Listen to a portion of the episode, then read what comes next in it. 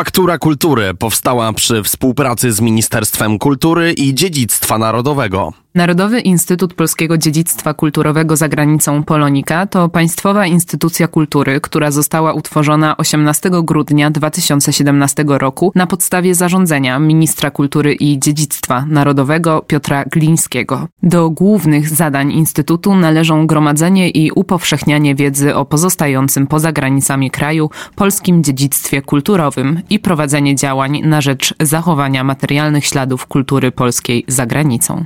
Faktura Kultury powstała przy współpracy z Ministerstwem Kultury i Dziedzictwa Narodowego. Narodowy Instytut Dziedzictwa Kulturowego za granicą Polonika to jest taka instytucja, w której pan doktor jest koordynatorem projektów. I co to są w ogóle za projekty? Dzień dobry Państwu. Instytut Polonika, bo tak możemy też mówić oficjalnie w skrócie. Instytut Polonika powstał w 2017 roku, pod koniec tego roku, z celem było zajmowanie się dziedzictwem polskim za granicą, za współczesnymi granicami, czyli krótko mówiąc granice II Rzeczpospolitej, I Rzeczpospolitej. Tam są 3 programy strategiczne. Jest program konserwatorski, który się nazywa Ochrona i to jest główny program Instytutu Polonika, który zajmuje się praktyczną konserwacją dziedzictwa polskiego za granicą i to od Wilna, Lwowa po Chicago i Paryż, Włochy też. Program popularyzatorski, który zajmuje się upowszechnianiem wiedzy o tych Polonikach za granicą. I program badawczy, program badania. Ja przez 4 lata prowadziłem ten projekt, w tej chwili już jestem na słodkiej emeryturze, ale 4 lata to było od początku istnienia Poloniki, czyli kiedy program ruszał.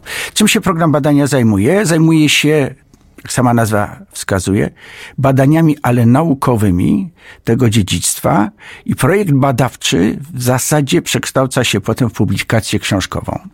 Zdarza się też tak, że przychodzi do nas badacz, naukowiec, który mi mówi, mam książkę gotową na dany temat i jeżeli to jest ten temat dotyczący Poloników stricte za granicą obecną, i jest to ciekawe opracowanie, wtedy my też przyjmujemy taki już gotowy materiał do publikacji.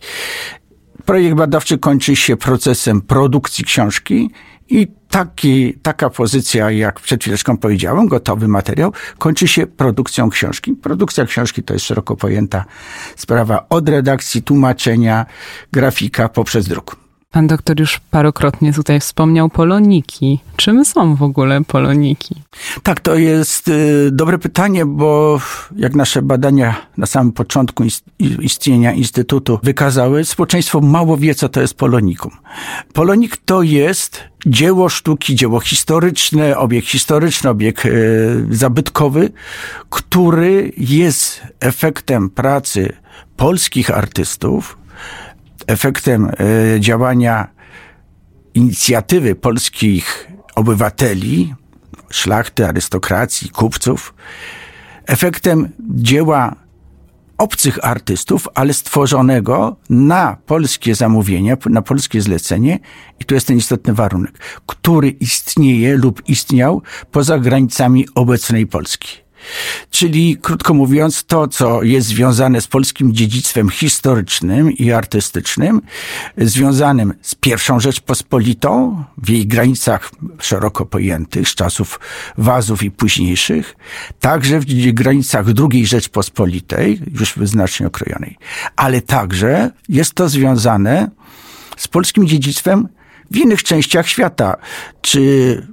Taki sztandarowy przykład, nagrobek Chopina na Père Lachaise jest polonikiem, bo dotyczy polskiego artysty, wielkiego Polaka, czy z kolei herby polskich studentów na Uniwersytecie w Padwie, to jest też polonik, czy choćby kościoły wybudowane przez Polonię w Stanach Zjednoczonych na przełomie XIX-XX wieku, czy nawet później. I to są te Polonika. I teraz pan doktor mówił, że teraz są u pana w dziale wygląda to tak, że albo jakiś badacz, naukowiec przychodzi z gotową publikacją, albo państwo taką publikację tworzą na podstawie jakichś badań. Jak wygląda w ogóle proces doboru takiego tematu? Czym, na jaki temat państwo na przykład publikacje tworzą? Na samym początku my przyjęliśmy dużą liczbę wniosków złożonych kiedyś do ministerstwa, do Departamentu Dziedzictwa Kulturowego za granicą i te wnioski myśmy potem analizowali i pod kątem naszych możliwości, potrzeb dobieraliśmy. I realizowaliśmy wtedy dawne wnioski w ministerstwie. Natomiast od samego początku też zaczęły się u nas pojawiać zgłoszenia badaczy z całej Polski, z zagranicy, którzy zgłaszali efekt swoich badań albo zamiar swoich badań. I takim przykładem jest choćby nasza pierwsza publikacja, efekt jednego z projektów zgłoszonego, czyli książka doktora Pawła Migasiewicza o nagrobku Jana Kazimierza w Saint-Germain-des-Prés w Paryżu. Świetne dzieło artystów związanych z Ludwikiem XIV. I to jest taki przykład. Natomiast efektem zgłoszonego, już gotowego materiału niebadawczego, no to jest książka, o której będziemy może potem rozmawiać, o truskawcu, ale takich przykładów, gdzie mamy gotowe dzieło badawcze już, bez projektu badawczego, mamy mniej. Zazwyczaj się to sprowadza do tego, że najpierw prowadzimy projekt badawczy, wiąże się to z wyjazdami naukowców do danego miejsca, którym się zajmują. Jest to też badanie archiwów, badanie publikacji już istniejących. Powstaje normalna książka naukowa, którą my poddajemy recenzjom, bo taki jest nasz wymóg. Nasze publikacje są punktowane, są na liście publikacji naukowych, instytucji naukowych i są dość dobrze punktowane, więc badacze cenią sobie też z tego choćby względu z nami współpracę. Badacze, czyli profesor, akademicy, nauczyciele. I to jest dość żmudna praca, bo wiąże się z...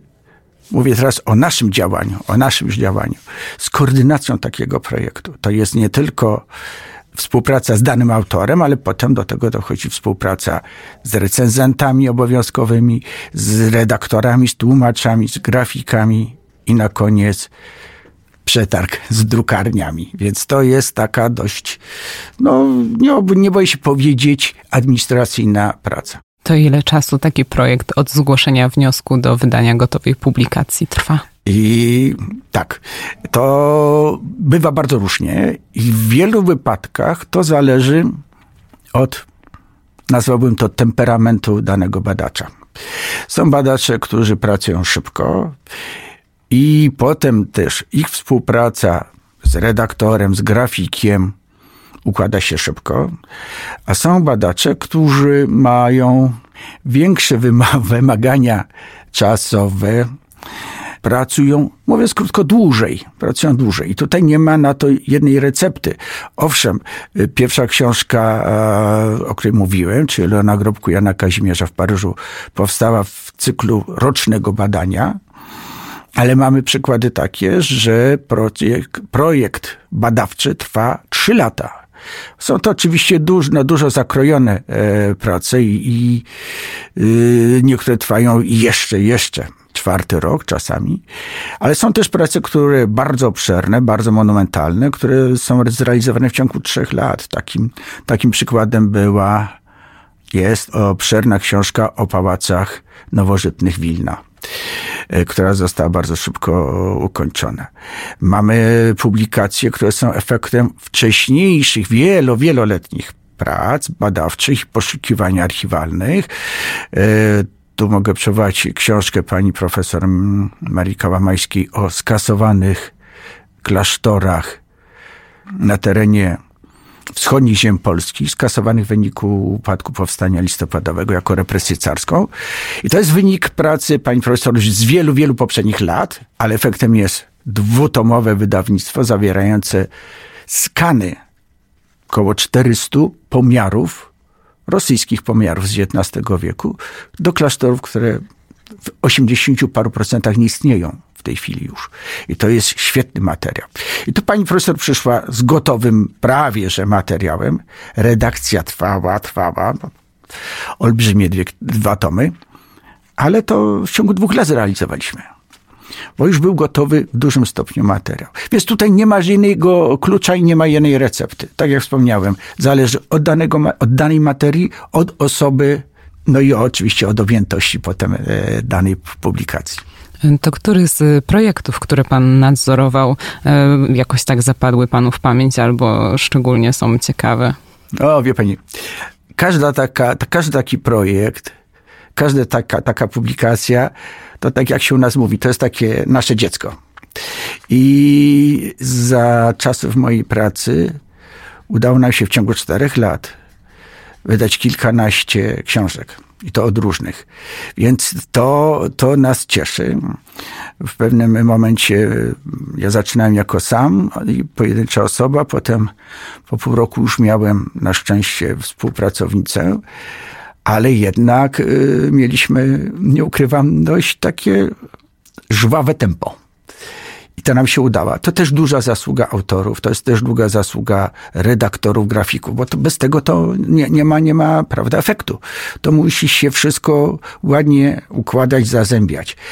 Jak wie pani, naprawdę jest tych książek, nie chciałbym, bo wypowiem, rzucę kilka przykładów, 6, a kilku innych badaczy będzie miało żal, że ich nie wymieniłem. A 14 nie wymówię teraz, więc proszę wybaczyć. Jest ich naprawdę dużo. Są moje ulubione typy, ale nie będę tego... To chociaż jeden, od którego zacząć w ogóle Pierwsze czytać? Dziecko zawsze, czyli nagrobek Jana Kazimierza. Potem trudna praca choćby przy architektach włoskich z Pióro. To była ciężka praca, współpraca z Włochami potem przy edycji włoskiej, bo mamy też edycję włoską, 1:1. Przywołana już książka o pałacach Gilna, praca Kałamańskiej o prawa cywilne, to jest pani profesor Anna Czyż, Kałamańska klasztory. Owszem, jest jedna moja ulubiona książka i o tym mogę powiedzieć, bo wszyscy wiedzą, to jest mój konik. To jest książka pana Macieja Warchoła o konstrukcjach dachowych, czyli o więźbach dachowych dawnej katedry łacińskiej we Lwowie. Dlaczego ulubiona? Bo więźby to jest od czasu moich studiów w Toruniu mój konik i nigdy nie miałem tego szczęścia, żeby go pociągnąć dalej, bo się zajmowałem innymi tematami. A to jest świetna publikacja i jeżeli pani będzie miała ochotę, to przy okazji z chęcią, nawet z autorem, byśmy mogli na ten temat coś powiedzieć. I mam nadzieję, że na ten temat coś usłyszymy jeszcze więcej. To przejdziemy teraz do publikacji, którą tu pan ma ze sobą. Dawny Truskawiec i to jest autorstwa Krystyny Harczuk i pan tutaj był koordynatorem tego projektu. Co to jest w ogóle za publikacja? To jest publikacja, jedna z tych, o których wspomniałem, kiedy autorka zgłosiła się z gotowym materiałem. To jest badaczka ukraińska z Lwowa, która jest z wykształcenia architektem. Pani już też przeszła w pewnym momencie na emeryturę, ale współpracuje z polskimi konserwatorami działającymi we Lwowie i nie tylko, i także w okolicy. Pani zajmuje się historią architektury, dziedzictwa architektonicznego Lwowa i nie tylko Lwowa. I pani się zgłosiła do nas w 2020 roku z takim właśnie tematem, że ma gotowy materiał, przygotowany i miał być wydany na Ukrainie, ale coś się tam zablokowało. Czego dotyczy książka? Książka dotyczy słynnego kiedyś uzdrowiska karpackiego Truskawiec. To jest miejscowość położona jakieś 80 kilometrów na południe od Lwowa, podnóża karpackiego,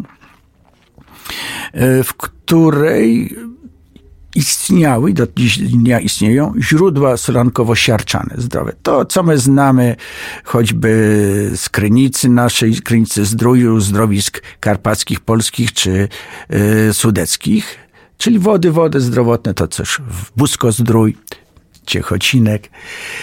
I oficjalnie się uznaje, że w 1827 roku powstało to uzdrowisko, bo wtedy pojawił się pierwszy dokument historyczny. Uzdrowisko rozwijało się dość powoli. Nabrało tempa, kiedy na czele spółki zarządzającej uzdrowiskiem stanął hrabia książę Adam Sapiecha z polskimi ziemianami. To było w 1882 roku.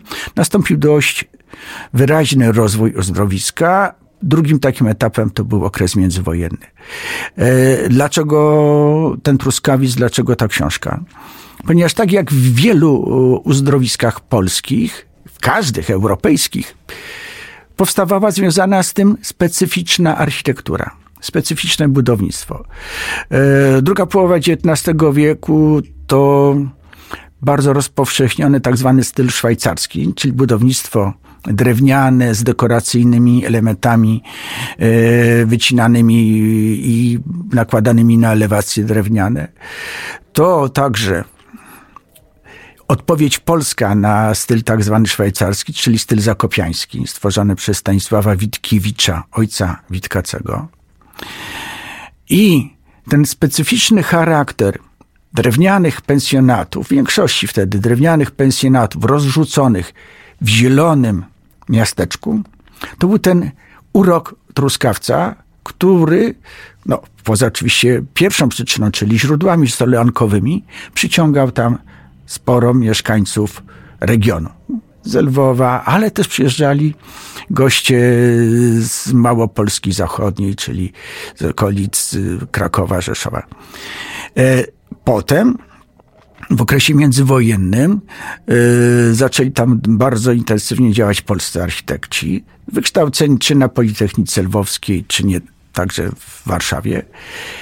I powstało w okresie międzywojennym, tak się autorka liczy, grubo ponad 100 obiektów wtedy, murowanych już w większości, które na początku reprezentowały, tak jak to też autorka wspomina, tak zwany styl narodowy polski, styl dworkowy, tak my to popularnie nazywamy, a potem w latach 30. bardzo szybko się przebiła architektura modernistyczna, nowoczesna, funkcjonalistyczna architektura.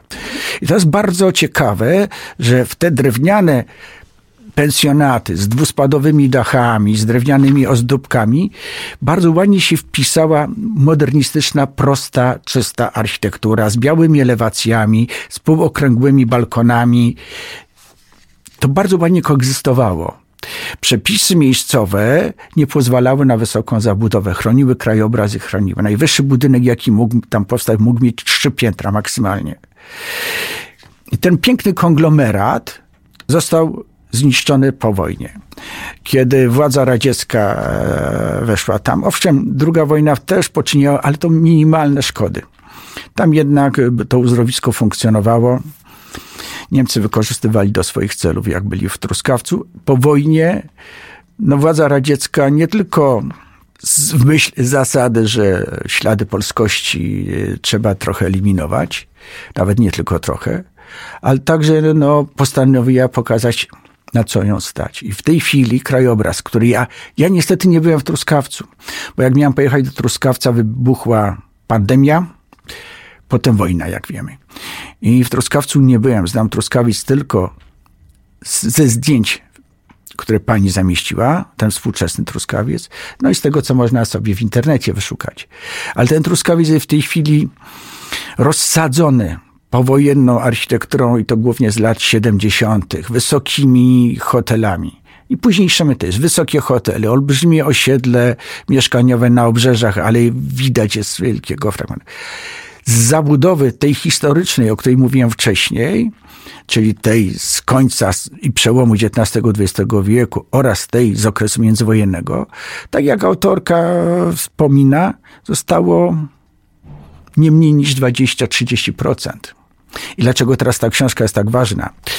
Ponieważ autorka wyszukała i to myśmy opublikowali. Wyszukała mnóstwo materiału ikonograficznego, czyli starych zdjęć, sprzed wojennych widokówek, jeszcze sprzed I wojny widokówek, które pokazują ten truskawiec, ten nieistniejący truskawiec. Pokazuje świetny, drewniany, kryty deptak, który był charakterystyczny, nawet był w instrukcjach budowy uzdrowisk zalecany, żeby kuracjosze mogli chodzić krytymi dreptakami. Więc mamy taki dreptak, był taki dreptak, wybudowany długi, proszę sobie wyobrazić, kilkadziesiąt metrów zadaszonego, krytego, dekorowanego, wycinanym drewnem, no dreptaka. I to ma swój urok. On prowadził do jednego źródła, do drugiego źródła, źródła solankowego, gdzie goście popijali, sączyli te aromatyczne trunki. Wszyscy Państwo wiecie, że siarczanów się nie da wąchać. Ale ten truskawiec przedwojenny, sprzed I wojny, sprzed II wojny światowej, dzięki pani Harczuk istnieje. Wydobyła też z archiwów projekty architektoniczne wielu budynków, które nie istnieją już też. Stworzyła słownik architektów tam działających. To jest bardzo dobry materiał dla innych badaczy, bo ona pokazuje, wydobyła kilku architektów, których myśmy nie znali, kilku budowniczych, których nie znaliśmy. Więc żeby już nie przedłużać. Dlaczego ta książka? Dlatego, że jest to świetne świadectwo czegoś, co już nie istnieje. No i nawet nie musimy sobie wyobrażać, bo jak się sięgnie po książkę, to tak jak pan doktor wspomniał, jest tam masa zdjęć i też sobie tutaj wypisałam taki cytat, który w książce właśnie autorka cytuje o truskawcu. Oko pieszczą barwne, prześlicznie utrzymywane kwietniki oraz szeregi palm i dracen, które w okolicy lokalności klubowych gustownie pozostawiane przypominają obrazki z Nicei lub Monte Carlo. Tak, truskawiec był bardzo popularny, był bardzo ceniony, był naprawdę zadbanym miastem.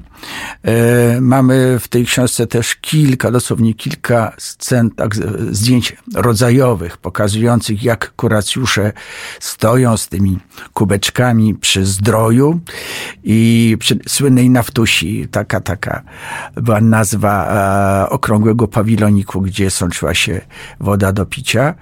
I jak się patrzy na te zdjęcia, te właśnie zdjęcia rodzajowe z tymi kuracjuszami, to mnie nachodzi przynajmniej jedna myśl.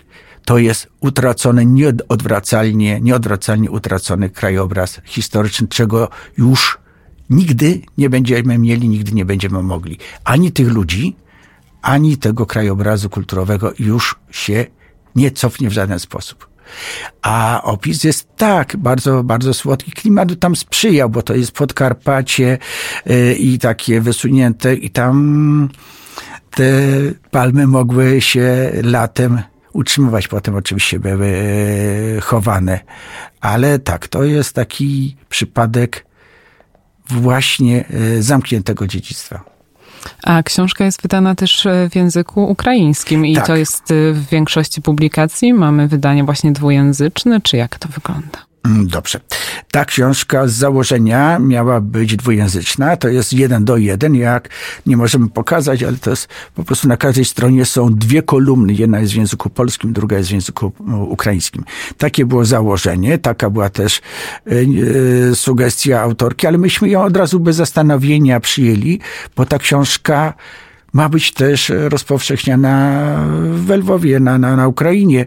I tylko wybuch wojny uniemożliwił nam przeprowadzenie promocji, bo tak miała być promocja tej książki we Lwowie i jest ona w dużej stopniu przeznaczona też na rynek ukraiński. Nie wszystkie książki są publikowane 1:1. Jeżeli to dotyczy tak zwanego oczywistego dziedzictwa, no choćby ten nagrobek Jana Kazimierza, czy architektura pałaców wileńskich, czy herby włoskie, tu do tego w ten Padwie, to do tego też wrócę, czy architekci.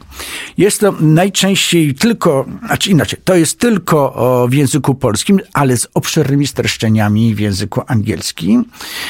Na rynek francuski, jeżeli dotyczy ta nasza publikacja rynku dzieła we Francji, bo jeszcze mamy wydawnictwo dotyczące grafika polskiego XVII wieku działającego w Paryżu. Wtedy zamieszczamy też streszczenie w języku francuskim, ale generalnie książki nasze mają streszczenia olbrzymie tylko w języku angielskim. Jest jeszcze oczywiście taki kasus, przywołana książka o więźbach katedry lwowskiej, ona jest też 1:1 po litewsku. Dlaczego? Po ukraińsku. Dlatego, że tak jak tu jest w wypadku Truskawca ukłon w kierunku szerokiego środowiska na Ukrainie, w wypadku Więźby Dachowej jest to skierowane do architektów konserwatorów ukraińskich, ponieważ oni do tej pory nie zajmowali się w ogóle badaniem, ochroną więźb dachowych. A to jest bardzo ważny element całego dzieła architektonicznego. U nas badany od dziesięcioleci. Dyscyplina w zasadzie rozwinięta na Uniwersytecie Toruńskim. I żeby pokazać też naszym współpracującym z nami architektom i konserwatorom ukraińskim, że to jest bardzo ważny element, też ta książka jest 1:1 po ukraińsku. Natomiast książka o architektach z pióro została na życzenie i przy współpracy strony włoskiej wydana osobno w edycji włoskiej i została rozpowszechniona, była promocja pod koniec listopada w tej lombardzkiej malutkiej miejscowości na pograniczu ze Szwajcarią. Ale generalnie jest tak, jak powiedziałem. Bardzo rzadko jest 1:1 książka publikowana w dwóch językach. To, żeby już tak zakończyć, jaki jest cel prowadzenia tych badań i wydawania tych publikacji naukowych? Dobre pytanie. Choć nie lubię tego określenia. Jaki cel? Wie pani, taki sam cel jak wszelkie prace badawcze. Tu w każdej dyscyplinie, czy to w medycynie, czy w badaniach astronomicznych, czy w badaniach historycznych, czy u nas. Badania nad przeszłością, ale w naszym wypadku nad przeszłością są potrzebne, bo wiele furtek, wiele ulic jeszcze do tej pory nie zostało, to jest oczywiście alegoria, nie zostało jeszcze przebadanych, nie zostało odkrytych. Nasza historia była taka, jaka była. Zawieruchy rozbiorowe, potem porozbiorowe, jeden walec wojenny, drugi walec wojenny spowodowały to, że najpierw nie mogliśmy prowadzić tak samodzielnych, wielkich badań nad historią sztuki, jak robili to nasi choćby zaborcy, Niemcy, Prusacy, Austriacy. Polskie środowiska naukowe starały się nadążyć, ale myśmy byli ograniczeni, prawda? Myśmy nie mieli bardzo długo uniwersytetów, nie mieliśmy szkół wyższych podczas zaborów. We Lwowie była Politechnika, gdzie był Wydział Architektury, ale w Warszawie Wydział Architektury powstał dopiero w XX wieku. W Krakowie nie było Politechniki. Więc myśmy mieli ograniczone możliwości badania. Mamy rozproszone, rozkradzione, spalone archiwalia. I my musimy teraz te luki, czy to dla terenu samej Polski, czy dla obszarów, którym zajmuje się Polonika, musimy te badania nadrabiać. I to robimy po to, żeby te właśnie furtki otwierać, żeby te ulice, o których wspomniałem, które są pewną alegorią, przebadać. Owszem, tak jak w każdej dyscyplinie, o której wspomniałem, jest to trochę hermetyczna wiedza. Tak jak astronomia, jak medycyna, badania medyczne, badania historyczne czy nasze. Ale one muszą być prowadzone. I tak jak środowiska akademickie uniwersyteckie w Polsce skupiają się w większości, nie zawsze, ale w większości na tym, czego mogą blisko dotknąć. Czy to w Wielkopolsce, czy na Mazowszu, czy w Małopolsce, czy na Dolnym Śląsku, mam na myśli Wrocław, to my staramy się to robić dla tych obszarów, które są poza granicami Polski. I po to to robimy. Bez naszych badań, takich, jakie my prowadzimy i potem, które publikujemy, to te inne ośrodki akademickie też miałyby pewne dziury w swojej wiedzy. My to już wiemy, bo nasze publikacje trafiają do wszystkich ośrodków akademickich i zainteresowani naszymi publikacjami wśród historyków sztuki, wśród konserwatorów jest duże. Więc my jesteśmy tą instytucją, która wypełnia pewną lukę, których środowiska uczelniane, akademickie nie są w stanie często zrobić, choć z bardzo prostego powodu. Nie zawsze mają na ten cel finanse, nie zawsze wszyscy się tym interesują. A my mamy do tego specjalnie przeznaczony budżet i cel. Jesteśmy instytucją powołaną przez Ministerstwo Kultury i Dziedzictwa Narodowego właśnie z tym celem, wypełnić tą lukę. Czyli polskie dziedzictwo kulturowe nie ma granic. Nie ma granic i nie będę kogoś dalej ciągnął. Bardzo serdecznie dziękuję. Naszym rozmówcą był pan dr Karol Gutmajer. O działalności i projektach Instytutu Poloniki rozmawialiśmy. Bardzo dziękuję. Dziękuję bardzo, dziękuję państwu. Faktura Kultury powstała przy współpracy z Ministerstwem Kultury i Dziedzictwa Narodowego.